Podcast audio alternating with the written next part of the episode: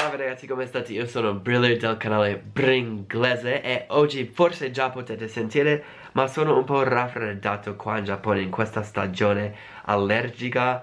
Quindi forse potete sentire dalla mia voce che sono un po' raffreddato, ma nonostante questo volevo fare un video sulla pronuncia inglese, perché sulla mia pagina Patreon, e per chi non lo sa Patreon è un sito su cui potete aiutare i creatori che vi piacciono. Anch'io ho questo sito, ho una pagina Patreon diciamo, e un mio patrono, come lo chiamiamo, mi ha scritto un bel commento che adesso volevo condividere con voi. Quindi Gianluigi si chiama, spero che possa condividere il suo nome. Gianluigi mi ha chiesto di fare un video in cui pronuncio le parole seguenti: answer, perché answer ha la doppia V ma non si sente per niente, quindi answer. No, sapere in inglese è K N O W, però è, è detto come N O U, no, non si sente la K, e spesso ci sono parole con K, K N ma non si sente la K, ad esempio knight, cavaliere,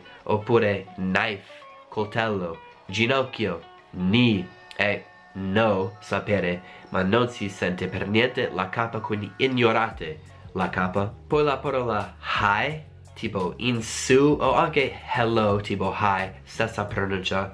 C'è la G H alla fine di questa parola, ma non si sente la G H. La stessa cosa vale per tutte le volte che vedrai I G H, tipo night, fight, high, eccetera. Però devo dire che ci sono anche parole che finiscono con U G H, e stranamente in questo caso il suono è una F, mi dispiace, non so perché è così, ma ad esempio rough, tough, laugh, eccetera. C'è la G H eppure si fa una F. Non chiedetemi perché, mi dispiace, ma l'inglese è così e dovete semplicemente memorizzare la pronuncia di queste parole, quindi mi dispiace di nuovo. E l'ultima parola è castle, che ha una T eppure non si sente la T. La stessa cosa vale per la parola ascoltare in inglese, che è listen, c'è la T ma non si sente. Anche la parola spesso, often, può essere pronunciata senza la T, anche se io di solito lo dico con la T, often, però può essere pronunciata senza. Castle e listen non possono avere la T. Poi Gianluigi inizia a parlare di enfasi diversi nelle parole, tipo dove mettere l'enfasi della parola, oppure come diciamo in inglese, the stress of the word, which syllable should be stressed. Quindi ad esempio nella parola control, the second syllable is stressed, il secondo sillabe è enfatizzato, enfatizzato, tipo control, non è control. E come risultato di questo, come ho spiegato in altri video, se un sillabe non ha l'enfasi, spesso la vocale di quel sillabe diventa uno schwa, come esattamente in questo esempio control. C'è C O N è la scrittura, eppure la pronuncia è con, come se non ci fosse una vocale quasi. Control. Facciamo anche development. Lui dice che in italiano tendete a dire development o qualcosa del genere, non sono sicuro, però in development noi diciamo development, devel, el, development. E come ho detto di nuovo, ecco, lo schwa appare ovunque in questa parola, tranne dove c'è l'enfasi della, paro della parola. Quindi development, development, è sempre schwa, no, schwa, schwa.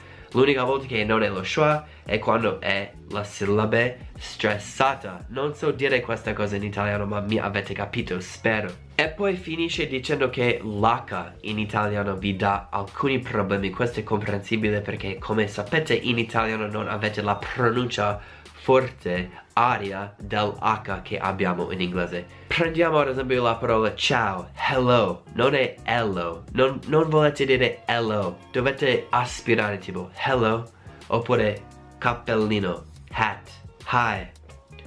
Però non essere ingannati sempre, perché alcune volte appare la H eppure non si sente, come nella parola honest, oppure hour, tipo un'ora, hour. Credo ho imparato qualcosa su questo, tipo con latino, se in latino era una C non si dice l'H e se era in latino una H si sente l'H o qualcosa tipo.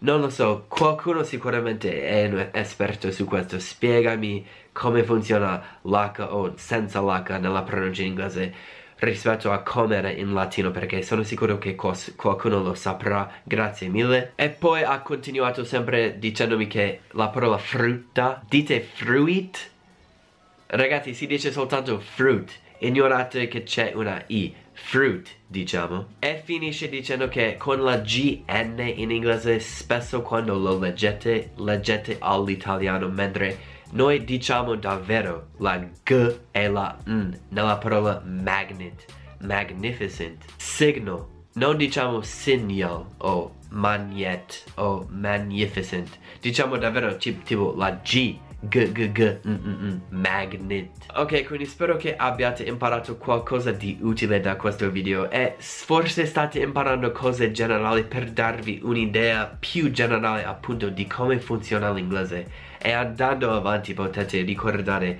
le cose che avete imparato in questi video. Quindi se ti piacciono i miei video potete... puoi anche andare tu a vedere la mia pagina Patreon, oppure potete aiutarmi con un contributo sulla mia pagina PayPal. Sono sempre molto contento, sono contento di come sta andando questo canale, sta crescendo molto. Aspettatevi più video in inglese. Ragazzi, è stato un piacere, ci vediamo alla prossima. Ciao Gianluigi, peace!